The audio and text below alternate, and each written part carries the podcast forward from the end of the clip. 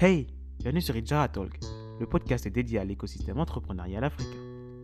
Chaque semaine, nous discuterons avec une ou un entrepreneur afin d'avoir un retour d'expérience sur son aventure. Je me dois d'indiquer que le contenu évoqué sur ce podcast a une portée strictement informative et ne doit en aucun cas être considéré comme un conseil en investissement. Voilà, c'est le tout premier épisode. Aujourd'hui, nous accueillons notre CEO Nelly et notre premier invité Bertrand Foffe, CEO de Jangolo. Voilà, Nelly, Bertrand, merci d'être avec nous aujourd'hui.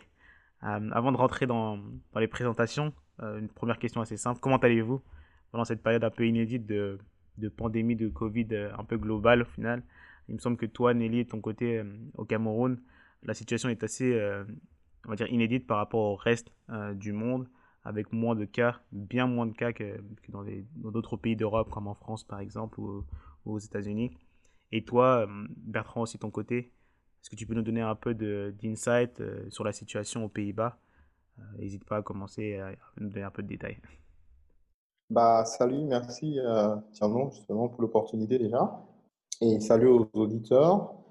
Alors, j'arrive justement, je crois que c'est ma deuxième semaine au Cameroun actuellement. D'accord. Et jusqu'ici, ça va super bien. Je suis parti du Pays-Bas il y a donc 2 semaines et après avoir repoussé 3 fois mon voyage. Donc, un peu victime du Covid, c'est de la Covid plutôt, voilà. Donc, oui. Définitivement, pas mal d'impact sur les activités, mais actuellement, avec la petite ouverture des frontières, je suis sur place en fait pour essayer de rencontrer les partenaires, les agriculteurs, quoi. Donc, jusqu'ici, ça va. Ça va. Et toi, Nelly, de ton côté?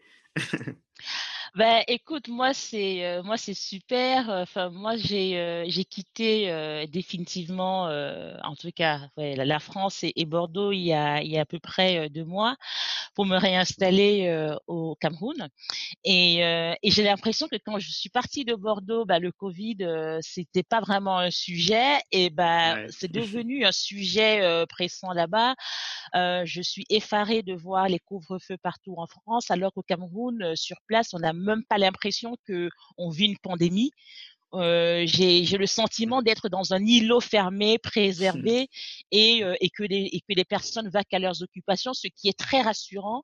Et si ça peut être un prélude à cette Afrique à laquelle on pense tous, qu'on perçoit tous comme plein de potentiel, plein de vie et qui doit montrer au monde qu'elle peut prendre aussi la première place, ce serait extraordinaire.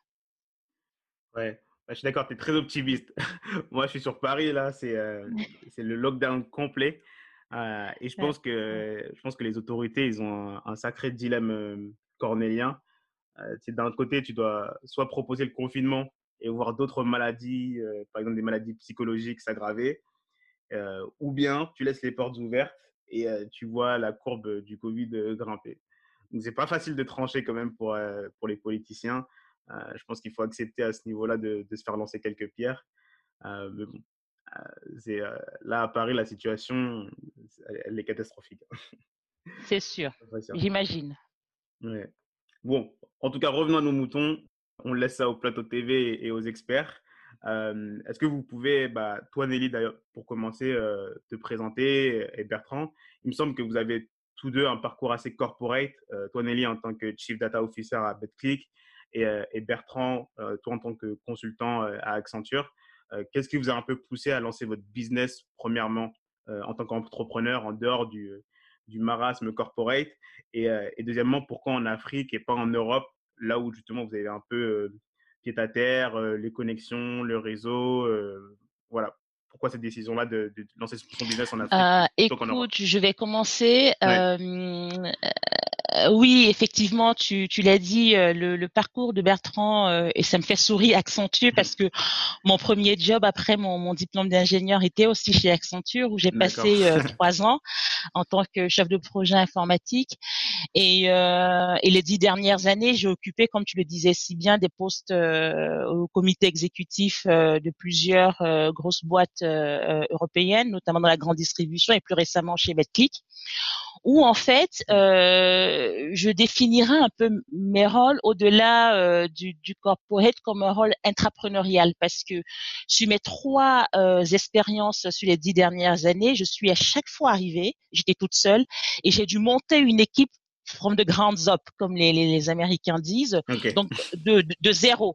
Je monte l'équipe et quand on arrive à 15, 20, et chez Betclic, on est plutôt arrivé entre 35 et 40, là, je commence un peu à piétiner et à aspirer à revivre finalement ces moments de recommencement, ces moments de construction intense que je vis aujourd'hui dans ma start-up. Donc, je pense que déjà, cet esprit entrepreneurial, je l'ai toujours eu et je l'ai appliqué dans mon expérience corporate.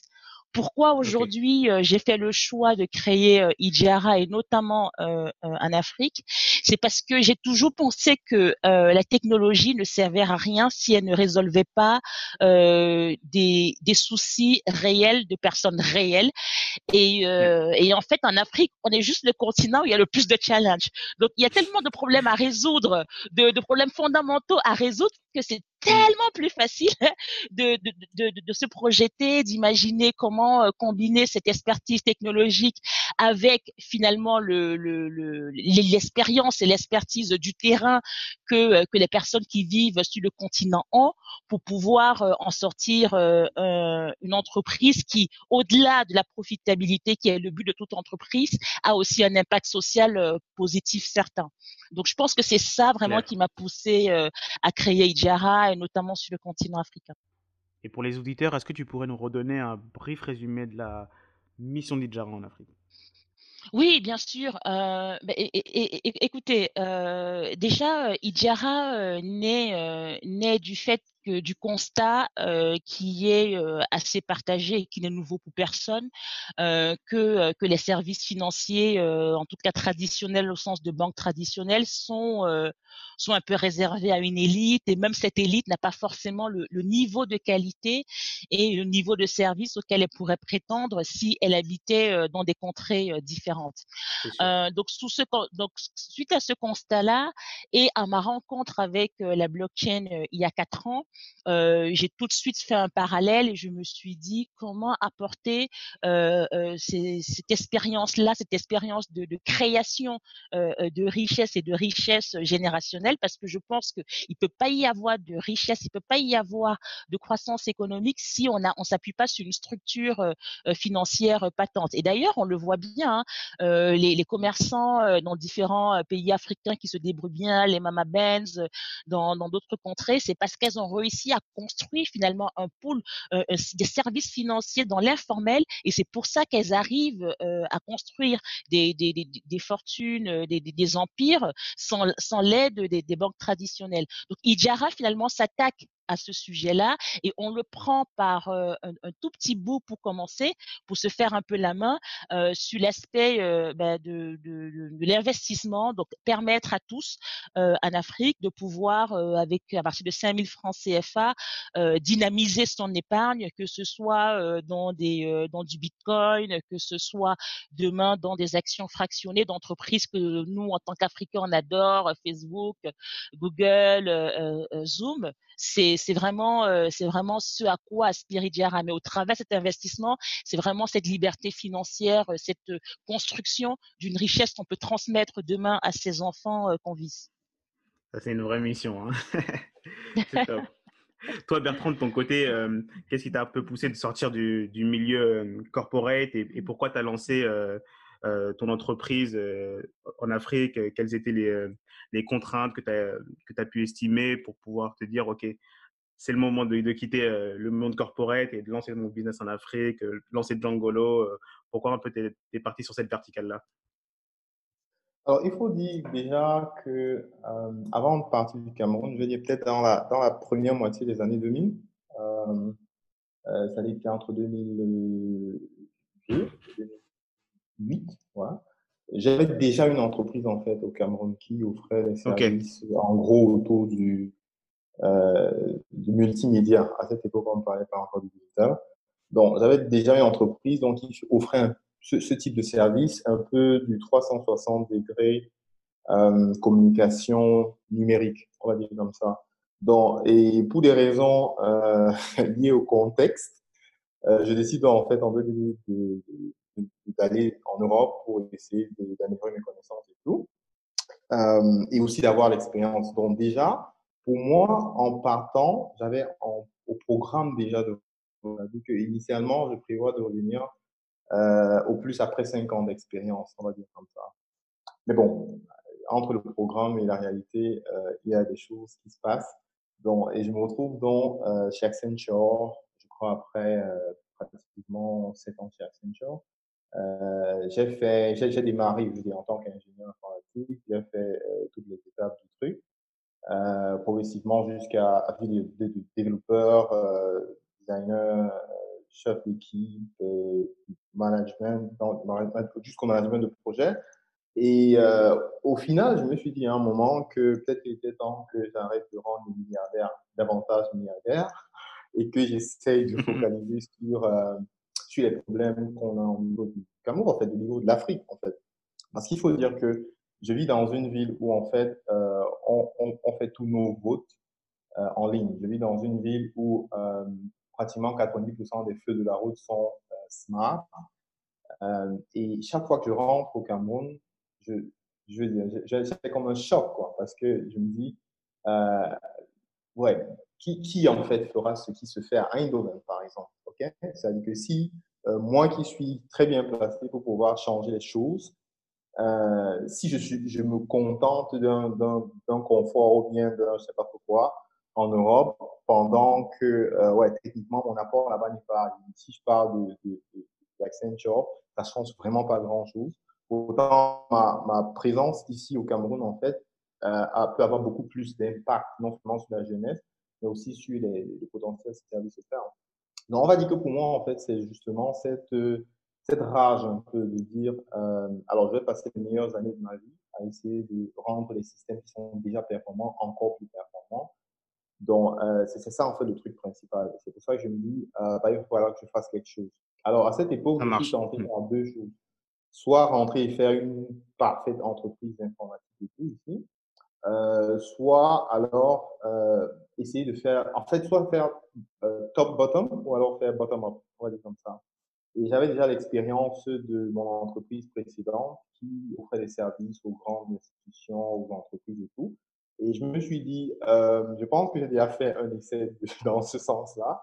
Et je me suis dit qu'il fallait que je fasse dans le sens inverse.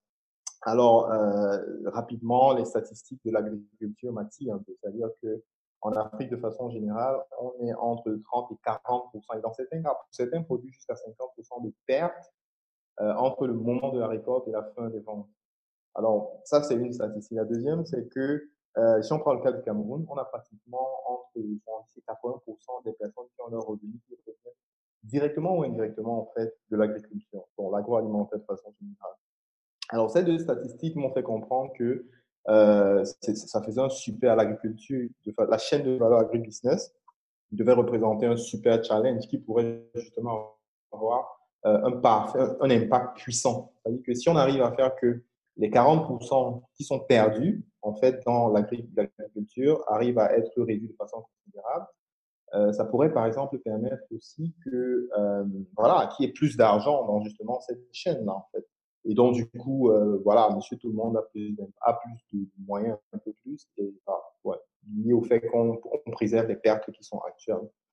Donc, c'est comme ça, en fait, qu'on se lance dans ce projet. Bon, sauf qu'à l'époque, je suis informaticien, pas nécessairement agriculteur. Alors, je me donne un temps pour faire un peu des vues. Je lance une ferme pilote avec un certain nombre d'amis. Et puis, on lance une ferme agricole, un poulailler. Avec donc des amis, et puis la ferme nous permet en fait de développer l'application initiale qu'on fait pour les éleveurs, beaucoup les éleveurs de poulets à ce moment-là, mais ensuite on a élargi le spectre aux agriculteurs. Donc de fil en aiguille, on a fait site de e-commerce de vente, on a fait une application pour les agro-industriels et ainsi de suite. Donc bref, ce qu'on fait aujourd'hui, c'est qu'on est en train de connecter justement la chaîne de valeur. Donc, en gros, c'est cette envie de changer, de résoudre ce problème réel qui, justement, m'a motivé à dire, OK, c'est vrai, j'ai peut-être ce que je veux de l'autre côté, Mais je pense que je suis plus utile de ce côté, en fait. Enfin, c'est plus ça. Maintenant, pourquoi l'Afrique? Je crois que ça répond presque naturellement, quoi. Je veux dire, la maison, c'est la maison, quoi. Donc, j'aurais beau passer le nombre d'années, j'aurais beau passer la moitié de ma vie de l'autre côté. Après, il faudra que je rentre quelque part. Je veux dire, c'est un peu dans la tête pour moi. La maison, c'est la maison. Voilà, c'est le Cameroun, c'est l'Afrique, voilà. Et je me suis dit, je vais pas revenir construire l'Afrique à ma retraite. Donc, du coup, voilà, c'est un peu pour ça que voilà, l'Afrique, c'est la maison. Voilà. Et maintenant, en Europe, je pense qu'il y a une petite connexion parce que je vis en Hollande et la Hollande, c'est quand même le pays qui est, je crois, bon, souvent, c'est un peu premier ou deuxième facteur de produits dans la zone européenne, produits alimentaires. Et c'est quand même l'un des pays les plus performants en termes d'agribusiness et tout. Et je me dis, bah, c'est peut-être un signe du destin, on va dire ça comme ça. Et je me dis, ok, peut-être qu'il y a un moyen de faire juste un copy-paste, en fait. On va dire ça comme ça, de prendre ce qui se fait là-bas de façon, ce qui les rend premiers, et puis d'essayer d'intégrer, d'implémenter, en fait, l'équivalent ici. Surtout que j'ai travaillé aussi dans le monde de la banque agricole, en fait, au niveau des Pays-Bas. Donc, voilà un peu les différents éléments qui font que, justement, dans ce projet, je le lance en parallèle mes activités. C'est 3 mois officiellement que je me suis mis en plein temps sur le projet. Parce que jusque-là, j'avais fait en part-time. Je travaillais 3 jours le soir et puis 2 jours sur le projet. Et voilà, je pense que je suis en bonne route pour faire comme Nelly, très rapidement. Très bientôt. Donc voilà, parce que ok, donc c'est on va dire ça, c'est ça. Puis la vision, je pense que la vision telle que j'ai précisé aussi un peu plus tôt, c'est que il est question de permettre à l'Afrique de pouvoir se déployer, de pouvoir vraiment. Je crois que le numérique nous donne la possibilité de faire ce qu'on a fait avec le téléphone mobile, c'est-à-dire que de sauter une étape.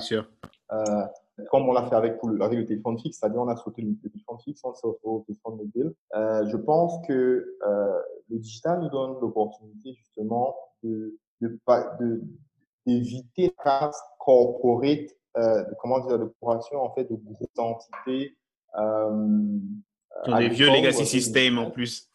Exactement, et passer directement à un système tel que les individus peuvent contribuer. Sans nécessairement être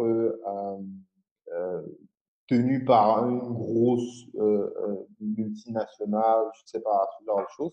Mais bref, ça nous donne la possibilité de repenser les choses, de faire les choses autrement, en fait. Et ça, c'est ce qu'on essaie de faire donc, maintenant en interconnectant la chaîne de valeur. Parce qu'il faut rappeler que le problème qu'on trouve sur le terrain, ce n'est pas tellement qu'il n'y a pas d'acteurs dans la chaîne de valeur business, mais en fait, il y a des acteurs à tous les niveaux de la chaîne, mais la chaîne n'est juste pas interconnectée. C'est-à-dire que le gars, par exemple, qui veut se lancer, il veut faire une école, il prend 3 semaines pour trouver les bons partenaires.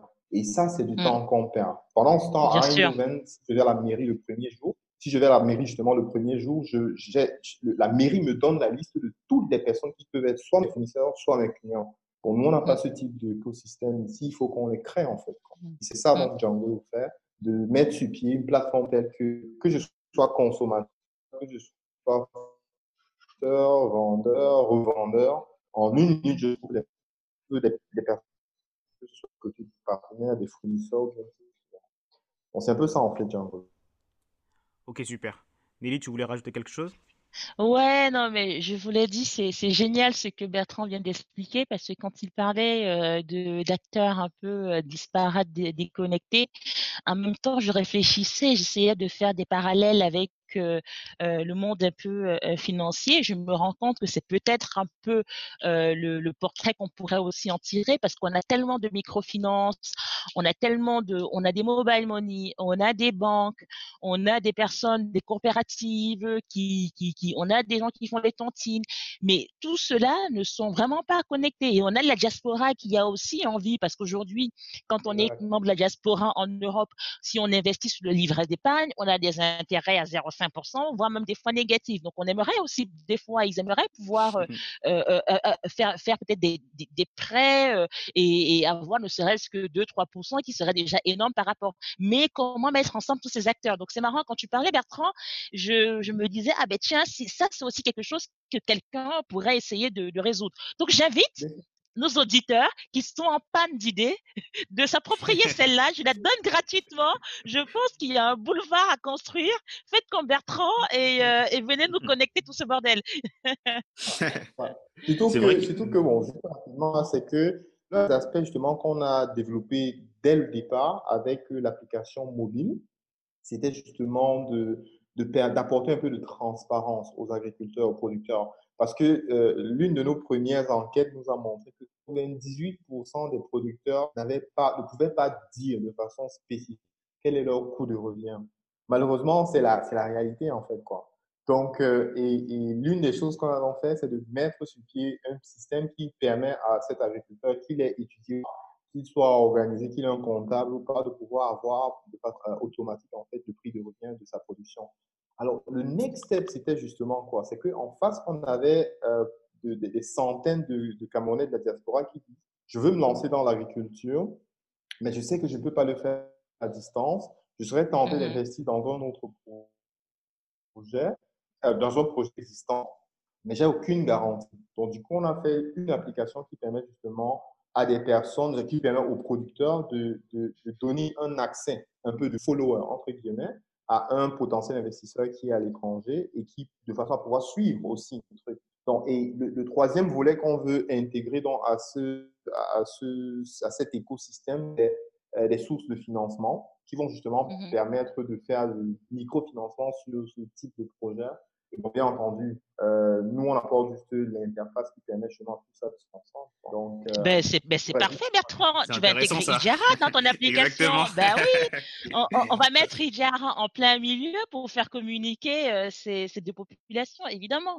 Ben oui, ces deux segments, c'est vraiment la magie un peu de la blockchain, parce que dans l'échange entre ces deux corridors avec des devises différentes, on sait toutes les problématiques qu'on a quand on est en zone CEMAC, de pouvoir exporter des devises en temps et en heure, parce que des fois, je plains les commerçants et il faut des fois plusieurs mois pour pouvoir honorer une facture, ce qui n'est juste pas possible pour être compétitif. Donc, voilà, je pense vraiment qu'il peut y avoir des parallèles dans le fait de s'appuyer sur ces technologies-là pour pouvoir sécuriser et même de s'appuyer sur des sortes de contrats intelligents où quand les règles sont remplies, l'exécution de la transaction se fait automatiquement. Il faudrait creuser l'idée, mais c'est une très très belle idée effectivement que tu as là, Bertrand. Et en plus, c'est une super idée parce que quand par exemple on prend le cas d'un agriculteur en Afrique, il a plusieurs barrières à l'entrée. C'est qu'il doit premièrement se hedger, se protéger contre la volatilité des cours des matières premières. Il doit aussi se protéger contre la volatilité des fois dans certains pays de sa monnaie locale. Et enfin, il doit payer des frais de transaction qui sont les plus élevés au monde. Ouais. Donc, avoir à la fois une entreprise qui permet de processer tous ces paiements de façon assez rapide, instantanée et à moindre coût, et en plus d'avoir une interface qui permet au final d'agréger toute la chaîne de valeur. Je pense que pour les agriculteurs, en tout cas en Afrique, ça permet d'améliorer leur quotidien, de pouvoir plus facilement trader avec l'étranger, de moins souffrir de la volatilité des matières premières et de pouvoir commercer plus rapidement de jour en jour.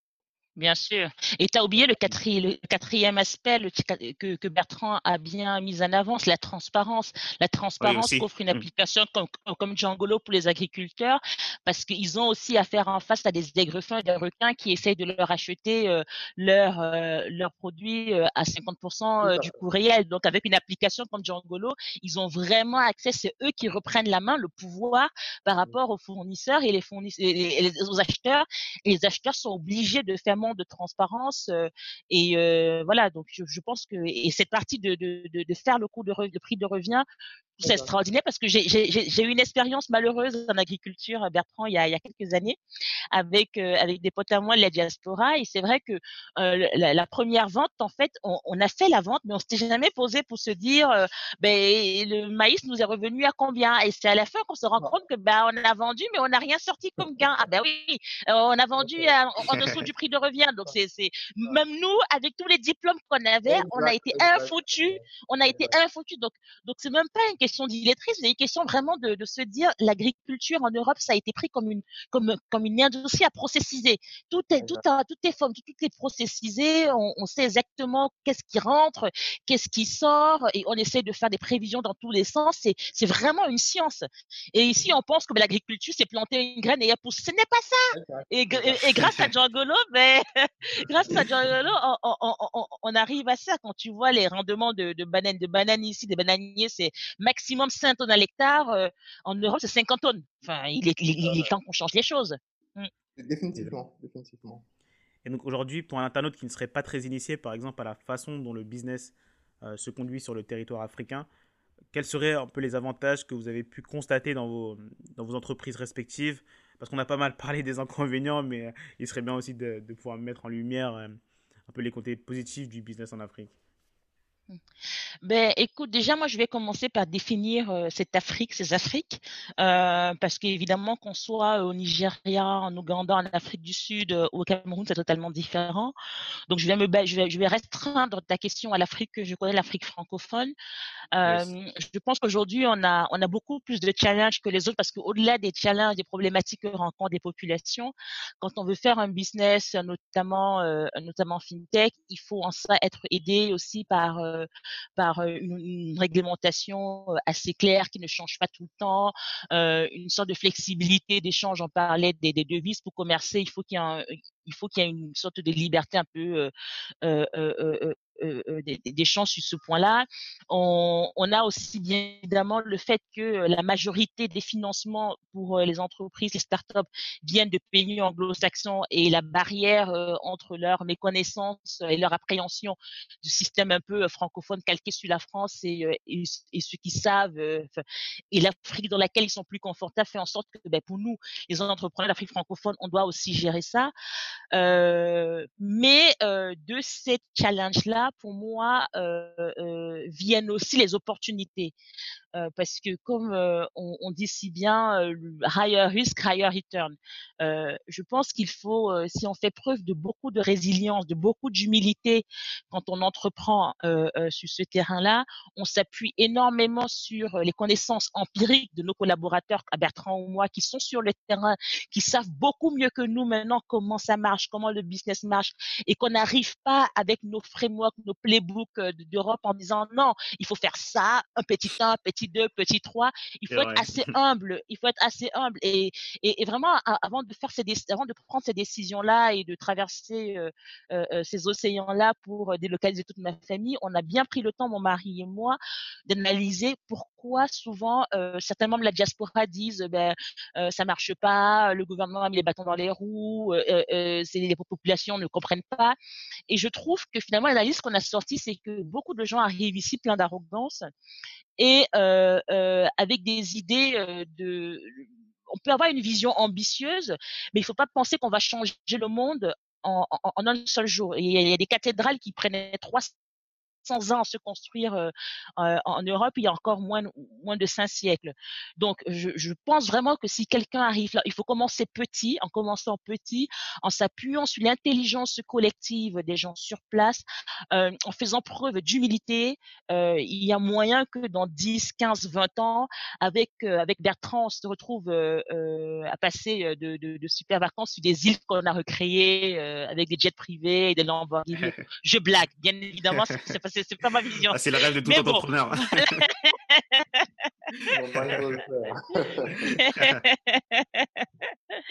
Donc voilà, donc moi c'est un peu mon analyse sur les aspects positifs d'entreprendre sur l'Afrique francophone. Super.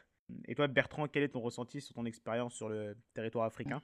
Je vais commencer par justement le point que Nelly vient de mentionner, c'est-à-dire commencer petit et grandir. C'est mon constat. Je veux dire, je travaille à distance. Je suis au Cameroun. Avant Covid, j'étais au Cameroun tous les 3 mois. Donc, c'était là 2 semaines tous les 3 mois. Et j'ai eu le temps d'observer. Et franchement, quand j'arrive, l'une des choses que je fais, c'est de respecter l'ordre de la nature. J'écoute 2 fois, donc, puisque j'ai 2 oreilles, et je parle 1 fois. Parce que j'ai une bouche. Donc, j'essaie au max de justement écouter. Parce que, n'étant pas entrepreneur, n'étant pas, je veux dire, agriculteur dès le départ, pour moi, c'était presque un impératif, en fait. C'est-à-dire que pour moi, il fallait que je prenne le temps d'écouter avant de pouvoir développer quoi que ce soit, pour qui que ce soit, en fait.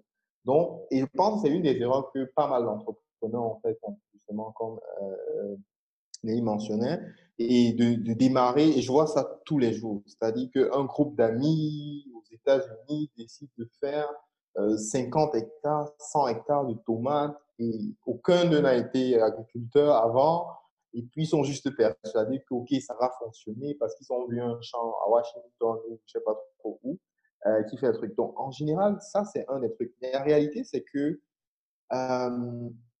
tout est à refaire, en fait, ou bien tout est à faire, même dans certains cas. Donc, je pense qu'il y a, en termes d'opportunités, en fait, pour les personnes qui ont, je dis tout entrepreneur, je crois que les entrepreneurs, surtout de notre côté, doivent faire l'effort de sélectionner les business sur lesquels ils vont pas se placer. Parce que quand je prends, il y a des jours où je veux vraiment toucher le terrain, je prends un taxi ou même une moto des fois.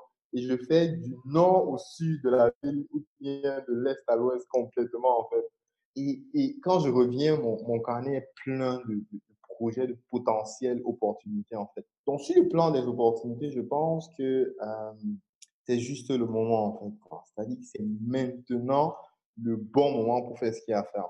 La deuxième chose, en fait, et surtout là, maintenant, je parle de ceux qui sont dans la diaspora, c'est que c'est un très grand avantage d'être entre deux. C'est un très, très grand avantage d'être entre deux. Et ça, sur tous les plans. C'est-à-dire que ce soit en termes d'opportunités d'affaires, il y a des services qui sont offerts en Europe et qui sont presque pris pour acquis, en fait, en Europe. Et pourtant, ici, ne sont pas du tout, ne sont même pas encore perçus. On n'a pas encore démarré avec ces trucs-là. Je prends le point juste du service client, la qualité du service client. C'est-à-dire que l'expérience client, en fait. Donc, j'étais hier à Eneo, l'entreprise qui offre l'électricité ici. Avant, j'étais à Camtel, ainsi de suite. C'est des choses qui, voilà. Et puis, quand on a le temps, quand on prend le temps d'observer ça, et ceux qui sont, par exemple, dans la diaspora, ils voient, en fait, dans certains pays, je vais dire ça comme ça, ils ont la possibilité de voir des choses, comment est-ce que ça se fait ailleurs. Parce que certaines personnes ici n'ont juste pas l'exposition de faire ça. Donc, et dans ce sens, c'est véritablement un gros avantage de savoir comment ça se fait ailleurs. Et avec ça, on peut facilement lancer un business ici qui apporte ce qui manque, en fait. Je suis d'accord. Donc, maintenant, à côté de ça, je vais dire que il y a challenge, il y a, je vais dire, c'est challenge et opportunité, justement. Et il y a dans nos habitudes culturelles, je sais pas si je vais dire sociales, culturelles, mais qui font que dans la pratique, je veux dire, dans l'exécution de nos activités, que ce soit en entreprise ou bien de façon personnelle, on a tendance à vouloir juste copier et coller. Je veux dire, par exemple, la gestion du personnel. Bah, on ne va pas gérer les personnes qui, en Europe, par exemple, marchent à une certaine vitesse parce qu'ils savent qu'ils ont leur programme de la journée calé.